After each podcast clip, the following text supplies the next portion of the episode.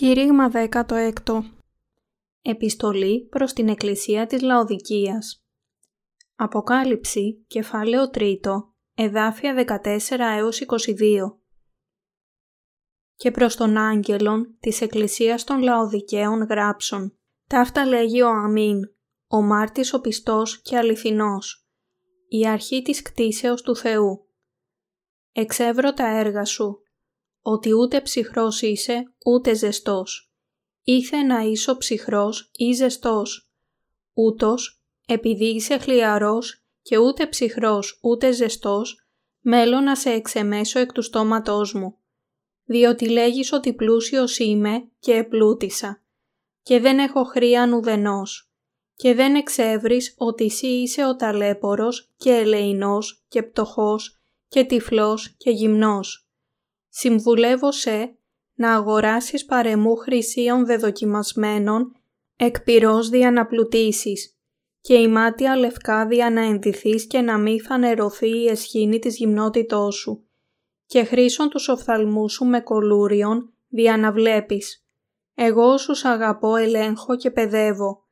Γενού λοιπόν ζηλωτής και μετανόησον.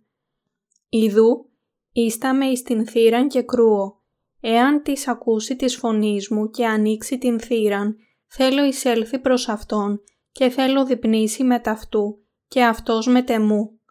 Όστις νικά θέλω δώσει εις Αυτόν να καθίσει μετ' εμού εν τω θρόνω μου, καθώς και εγώ ενίκησα και εκάθισα μετά του πατρός μου εν τω θρόνω αυτού. Ως της έχει οτίον, ας ακούσει τι λέγει το πνεύμα προς τας εκκλησίας.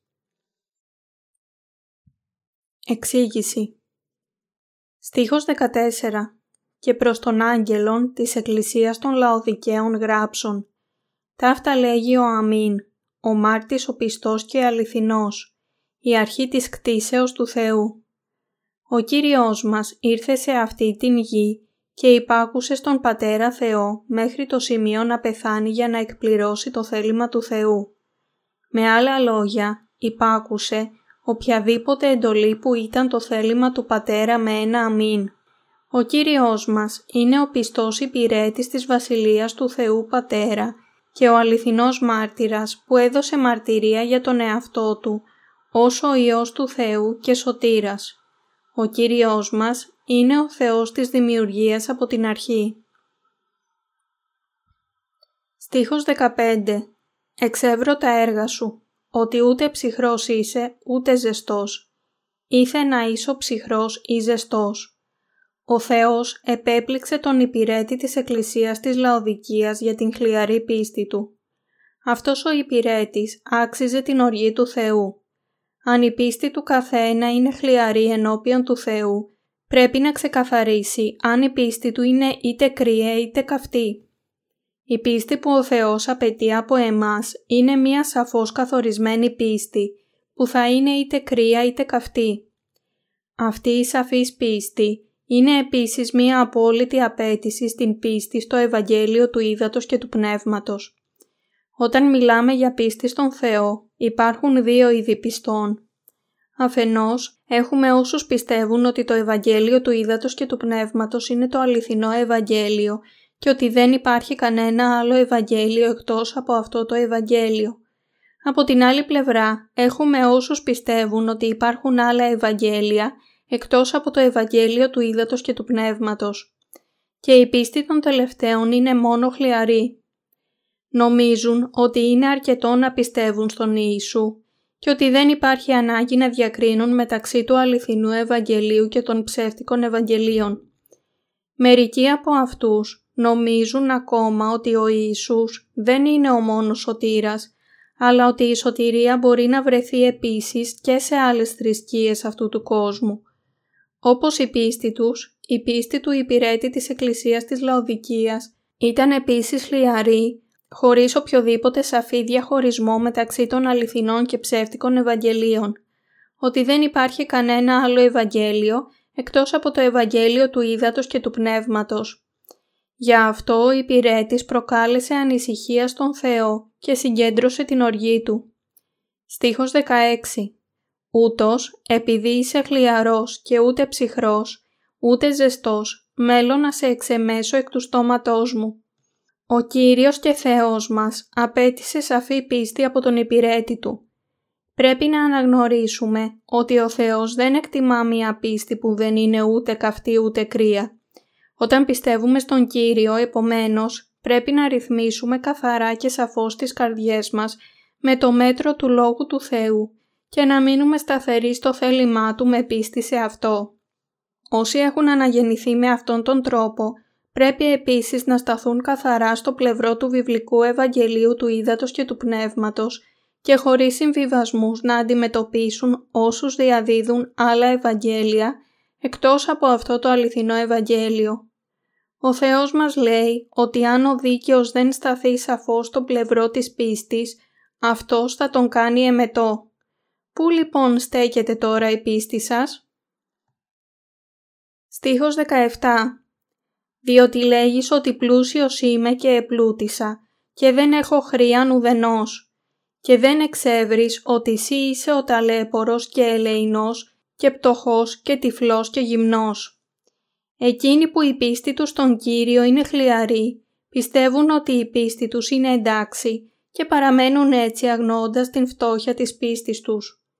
Επειδή ο υπηρέτης της Εκκλησίας της Λαοδικίας ήταν και αυτός ικανοποιημένος από την χλιαρή πίστη του, απέτυχε να συνειδητοποιήσει επίσης πόσο ακριβής της στοιχής ήταν πραγματικά. Για να έχει σαφή και οριστική πίστη, επομένως, έπρεπε να αντιμετωπίσει δοκιμασίες και διωγμό για την αλήθεια και να περάσει από την μάχη της πίστης ενάντια στους ψεύτες. Μόνο τότε θα μπορούσε να ανακαλύψει ακριβώς πόσο άπιστος, φτωχός και γυμνός πραγματικά ήταν. Πρέπει όλοι να έχουμε σαφή πίστη ενώπιον του Κυρίου. Στίχος 18 Συμβουλεύω σε να αγοράσεις παρεμού χρυσίων δεδοκιμασμένων εκ πυρός, δια να πλουτίσεις, και η μάτια λευκά δια να ενδυθείς και να μην φανερωθεί η εσχήνη της γυμνότητός σου και χρήσον τους οφθαλμούς σου με κολούριον δια να βλέπεις. Ο Θεός είπε στον άγγελο της Εκκλησίας της Λαοδικίας να καθαρίσει την πίστη του. Ο υπηρέτης της Εκκλησίας της Λαοδικίας έπρεπε να ξαναχτίσει το θεμέλιο της πίστης του στο Ευαγγέλιο του Ήδατος και του Πνεύματος και να ντυθεί με το ένδυμα της πλήρους δικαιοσύνης. Έπρεπε επίσης να κοιτάξει στον εαυτό του να μετανοήσει και να επαναπροσδιορίσει σαφώς την πίστη του. Έπρεπε να κρατήσει την πίστη του με υπομονή και να μάθει και να εκπληρώσει την ελπίδα του με τον καθαρισμό της πίστης του.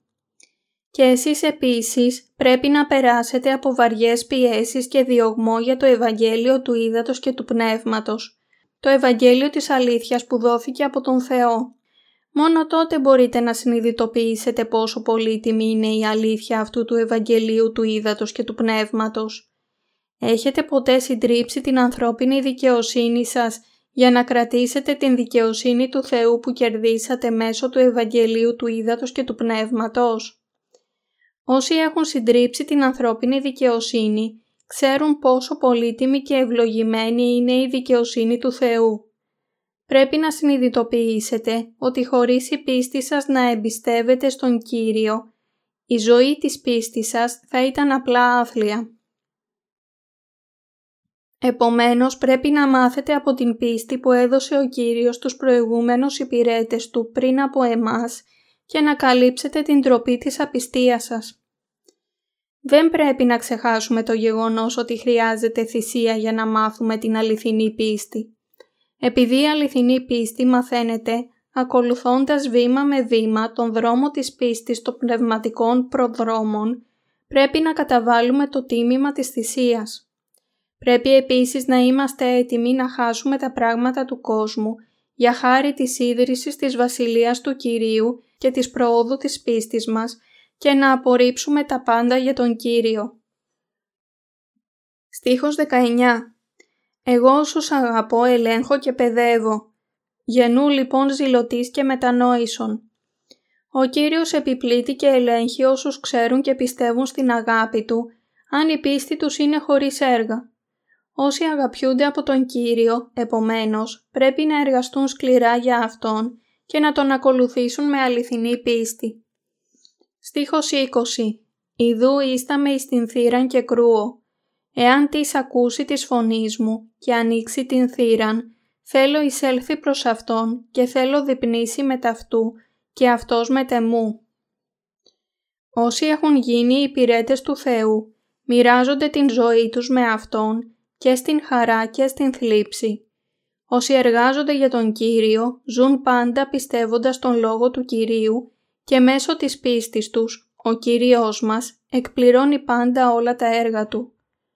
Στίχος 21 Ως της νικά θέλω δώσει εις αυτό να καθίσει με τεμού εν το θρόνο μου, καθώς και εγώ ενίκησα και εκάθισα μετά του πατρός μου εν το θρόνο αυτού. Η αληθινή πίστη κερδίζεται ή χάνεται ανάλογα με το αν κάποιος είναι έτοιμος να δεχτεί το μαρτύριο ή όχι. Όσοι πολεμούν τον σατανά με πίστη στον λόγο του Κυρίου, θα κερδίσουν την νίκη και θα δοξαστούν μαζί με τον Κύριο.